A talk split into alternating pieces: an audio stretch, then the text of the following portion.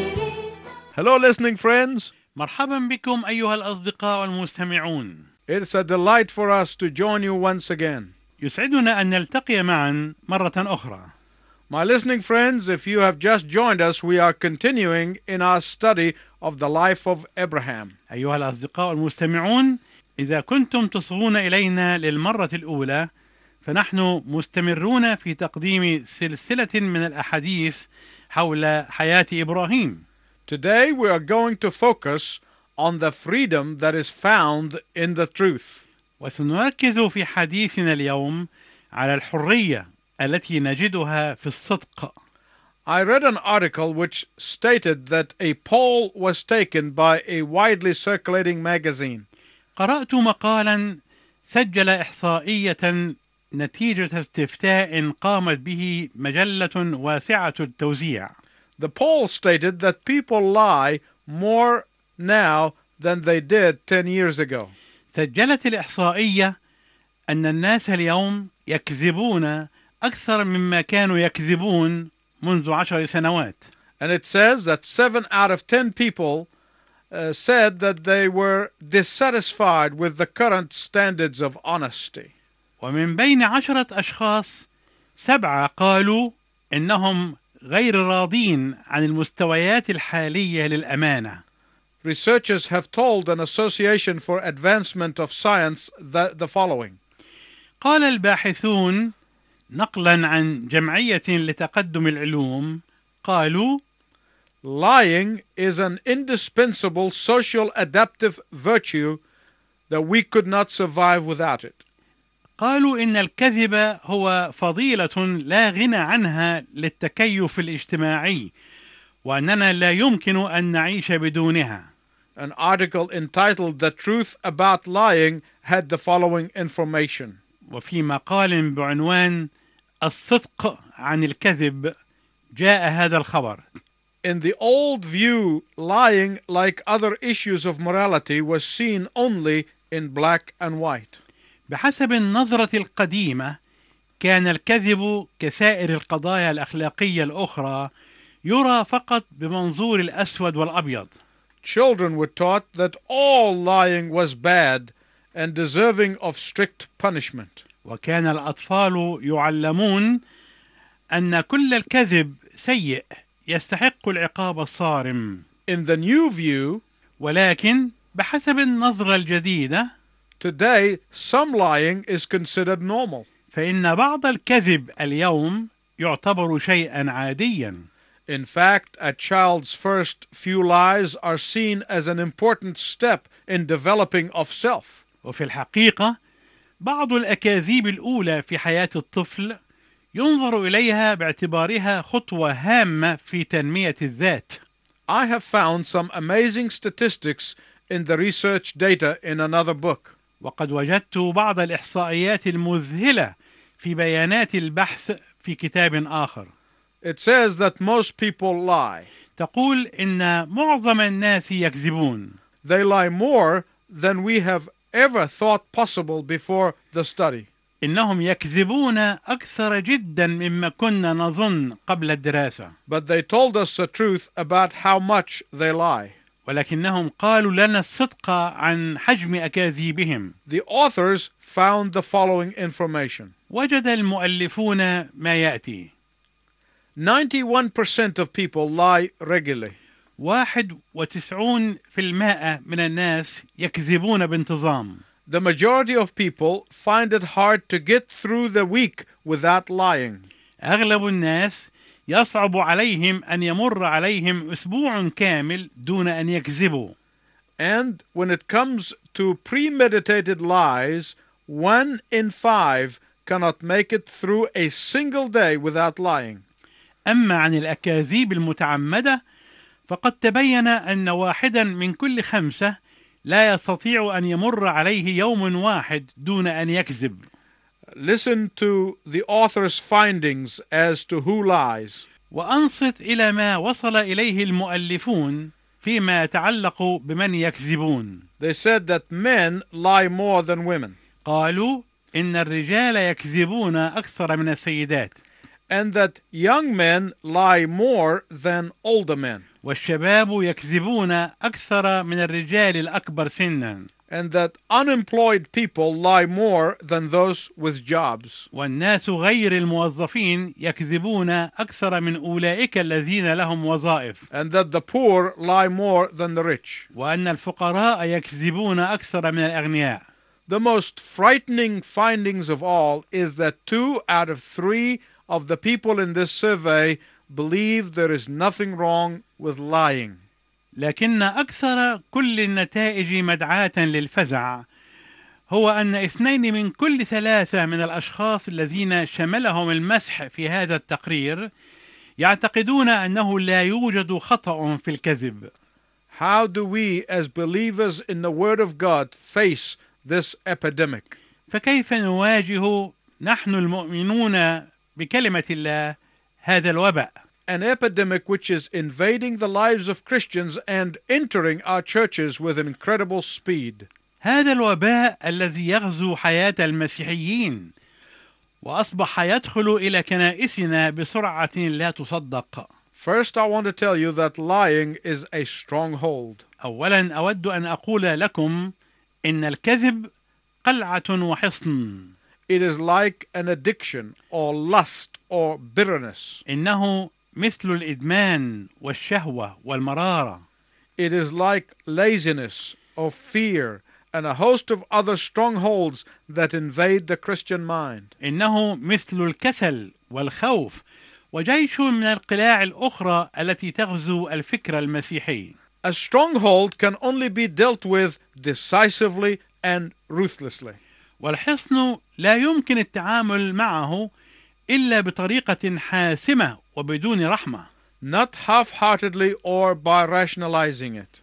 وليس بالتردد أو بمحاولة تبريره أو التماس الأعذار As we continue in our series of studies from the life of Abraham, ونحن نستمر في سلسلة دراساتنا عن حياة إبراهيم we are going to discover that lying was a stronghold in Abraham's life. سنكتشف أن الكذب كان قلعة في حياة إبراهيم First of all, أولا وقبل كل شيء we find Abraham and Sarah become supernaturally and miraculously younger again.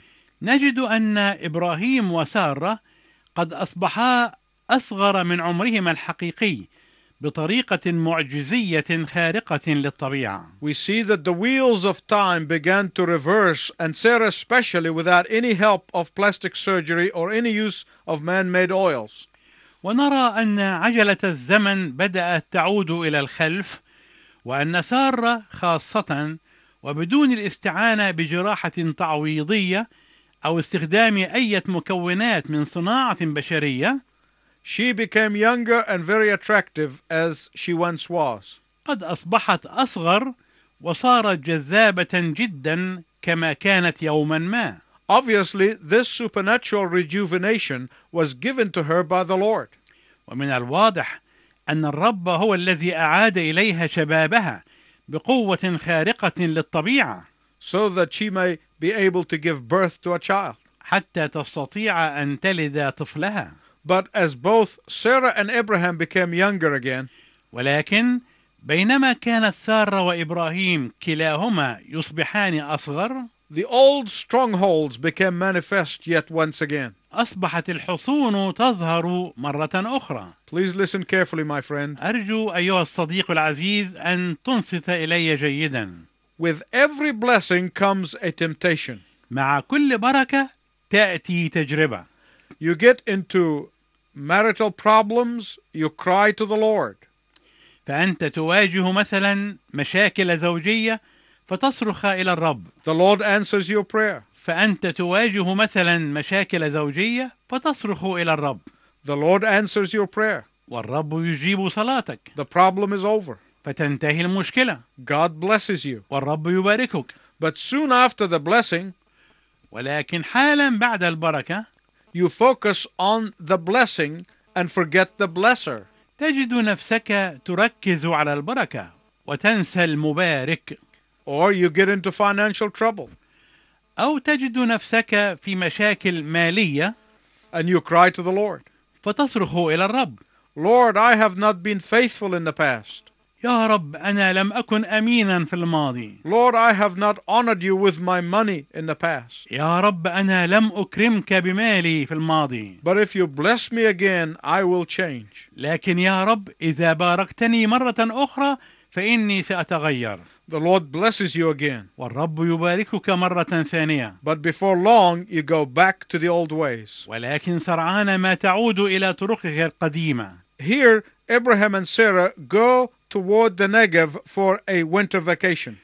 وهنا نجد أن إبراهيم وسارة يسيران في اتجاه النقب في أجازة شتوية And then they decide to take a side trip to the coast of the Gaza Strip to a place called Gerar. ثم يقرران أن يقوما برحلة جانبية على شريط ساحل غزة إلى مكان اسمه جرار There, they encounter King Abimelech. وهناك يواجهان الملك أبي مالك And there, Abraham falls back to his old nature and lies about Sarah. وهناك يتقهقر إبراهيم إلى طبيعته القديمة ويكذب بشأن سارة By now, you would have thought that after the great spiritual blessings God has given them, ولكن الآن كنت تظن أنه بعد البركات الروحية العظيمة التي أعطاها الله له after all of the first hand dealings he had with the Lord, وبعد المعاملات المباشرة التي كانت له مع الرب after the lessons he was given in trusting the Lord, وبعد الدروس التي أعطيت له في الثقة في الرب after the incredible revelations and seeing the Lord face to face, وبعد الرؤى التي لا تصدق ورؤية الرب وجها لوجه you would have thought Abraham would have stopped being afraid. كنت تتوقع أن إبراهيم يكف عن الخوف Yet, once again, here, as in Egypt years before, Abraham tries to pass Sarah off as his sister. ومع ذلك فهنا مرة أخرى كما فعل في مصر قبل ذلك بسنين حاول إبراهيم أن يحول الأنظار عن سارة ويقدمها على أنها أخته King Abimelech admires Sarah's beauty and takes her to his palace. ويعجب الملك أبي مالك بجمال سارة ويأخذها إلى قصره You can find this in the book of Genesis, chapter 20, verse 2. تجد ذلك في العدد الثاني من الأصحاح العشرين من سفر تكوين There she was once again stuck in a compromising situation. وهناك تجد سارة نفسها مرة أخرى في موقف المساومة وأنصاف الحلول A married woman captive in the harem of a man who is not her husband. امرأة متزوجة أثيرة في جناح الحريم لرجل ليس زوجها Fortunately, again, the Lord bails her out before Abimelech could touch her. ولحسن الحظ مرة أخرى يطلق الرب سراح سارة قبل أن يمسها أبي مالك The Lord revealed to Abimelech Sarah's true identity. إذ كشف الرب لأبي مالك حقيقة شخصية سارة Unlike the earlier time when Abraham lied to Pharaoh, وعلى غير ما حدث من إبراهيم في المرة السابقة عندما كذب على فرعون بشأن سارة this time Abraham has reached such a spiritual maturity في هذه المرة كان إبراهيم قد وصل إلى درجة من النضج الروحي that he repents immediately about this lie and even he prays for Abimelech. جعلته يتوب حالا عن كذبه بل ويصلي أيضا لأجل أبي مالك In chapter 21, we finally see the Lord fulfilling his long expected promise. وفي الأصحاح الحادي والعشرين نرى أن الرب أخيرا حقق الوعد الذي كان منتظرا منذ وقت طويل God kept his appointment with Sarah as God always keeps his appointment with us. لقد وفى الرب بميعاده مع سارة كما يفعل دائما إذ يفي لنا بمواعيده Let's read that passage together. دعنا نقرأ هذا الفصل معا وافتقد الرب سارة كما قال وفعل الرب لسارة كما تكلم فحبلت سارة وولدت لإبراهيم ابنا في شيخوخته في الوقت الذي تكلم الله عنه. ودعا إبراهيم اسم ابنه المولود له الذي ولدته له سارة إسحاق. وختن إبراهيم إسحاق ابنه وهو ابن ثمانية أيام كما أمره الله. وكان إبراهيم ابن مائة سنة حين ولد له إسحاق ابنه.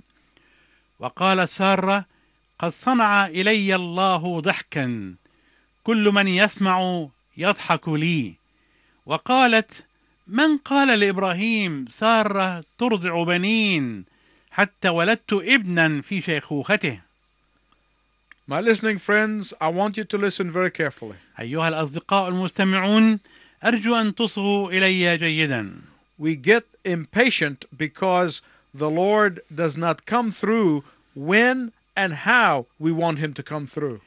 نحن نشعر بالضيق والتململ أحيانا لأن الرب لا يأتينا في الميعاد وبالكيفية التي نريده نحن أن يأتينا بها We get angry with God because things do not go our way.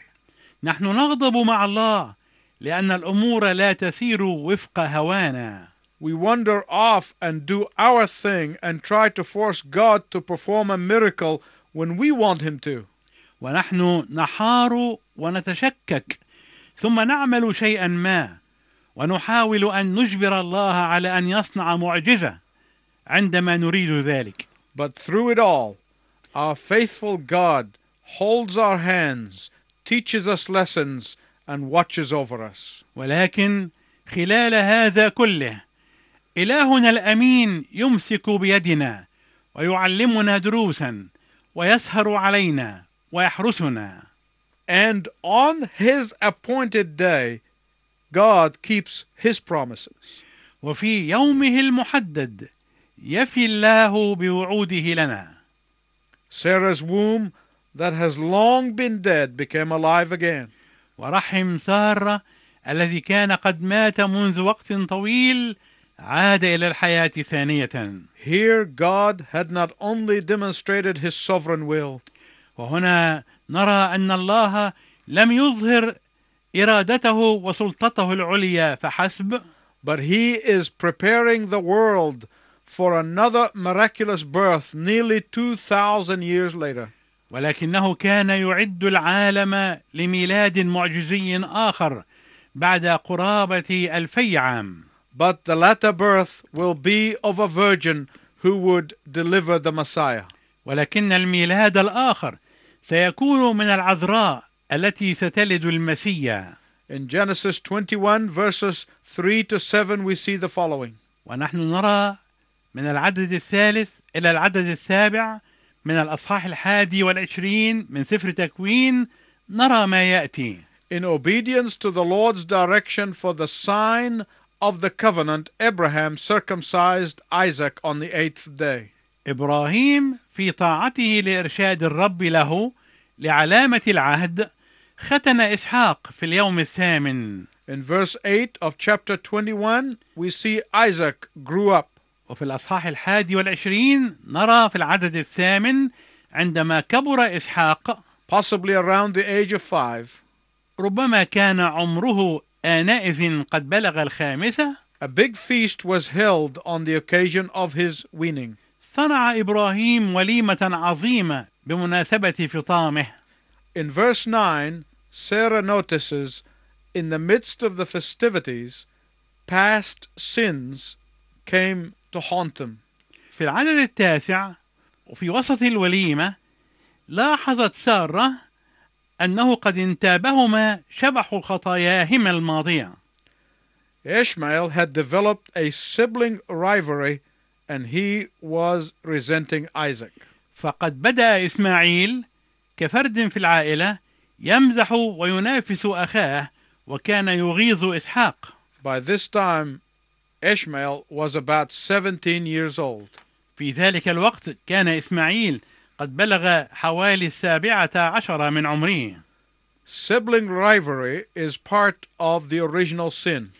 المنافسة الأخوية هي جزء من الخطية الأصلية We see it first between Cain and Abel, رأيناها أولا في قايين وهابيل and it continues today. وهي مستمرة إلى يومنا هذا Abraham had thought that Ishmael was the fulfillment of God's promise.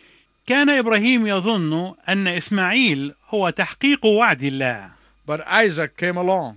ولكن جاء إسحاق Ishmael's position became irrevocably different, and he doesn't like it. فأصبح مركز إسماعيل مختلفا يتعذر تغييره وهو لا يحب ذلك So, throwing a huge party for Isaac made things worse for Ishmael. والوليمة الكبيرة التي عملت لأجل إسحاق جعلت الأمور تزداد سوءا بالنسبة لإسماعيل The conflict between Ishmael and Isaac has very deep spiritual implications. والصراع بين إسماعيل وإسحاق يتضمن معان روحية عميقة جدا It symbolizes the conflict in the Christian life. إنه يرمز إلى الصراع في الحياة المسيحية And I want to tell you more about this. وأود أنني أسترسل في الحديث أكثر حول هذه النقطة But because our time is almost over, ولكن لأن وقتنا في هذه الحلقة يكاد ينتهي and I want to spend more time in explaining these important truths, وأنا أريد أن أقضي وقتا أطول في شرح هذه الحقائق المهمة I want to encourage you to tune in next time to hear how we deal with these conflicts in life. فإنني أحثك على الإصغاء إلينا مرة أخرى في الحلقة القادمة لترى كيف يمكن أن نعالج هذا الصراع بالتفصيل في حياتنا؟ Until then, I wish you God's richest blessing. إلى ذلك الوقت أرجو لكم بركات الله الوفيرة. يا شعب قد نال النصيب أعطوا الكرامة للحبيب. عن حمده لا تسكتوا هاتوا العطور والسكين هاتوا العطور والسكين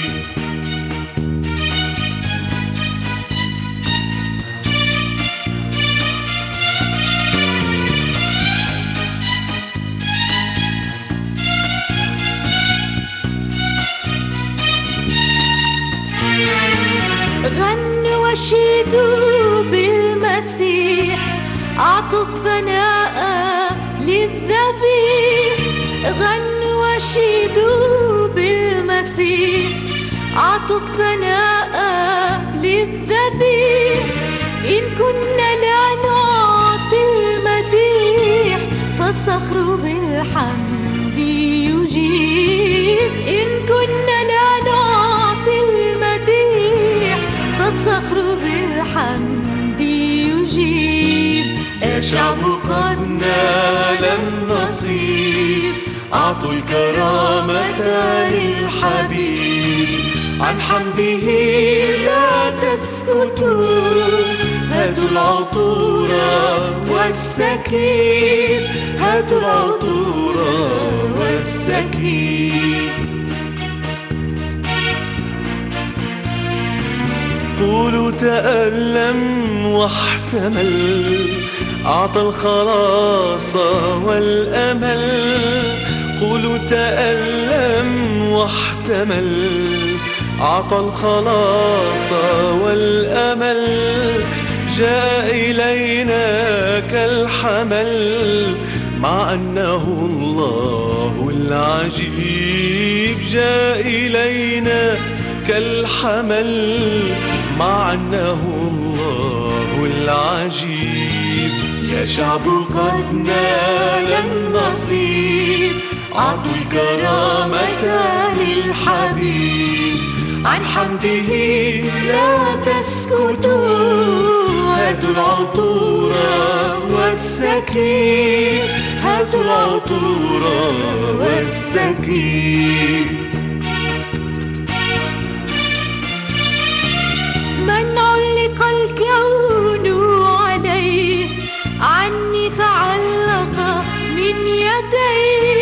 من علق الكون عليه. عني تعلق من يديه. تسرب الموت إليه. مع أنه الحي الرقيب. تسرب الموت إليه. مع أنه الحي الرقيب. يا شعب قد نال النصيب. أعطوا الكرامة للحبيب. عن حمده لا تسكتوا. هاتوا العطور والسكين. هاتوا العطور والسكين.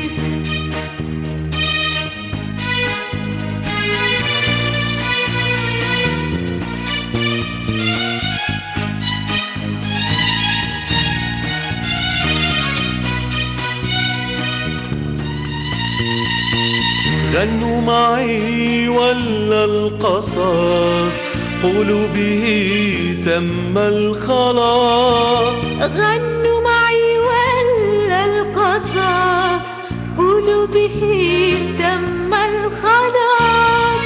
غصت شروري كالرصاص في لجة اليم الرهيب. غاصت شروري كالرصاص. في لجة اليم الرهيب. يا شعب قد نال النصيب. أعطوا الكرامة للحبيب. عن حمده لا تسكتوا. هاتوا العطور والسكين هاتوا العطور والسكين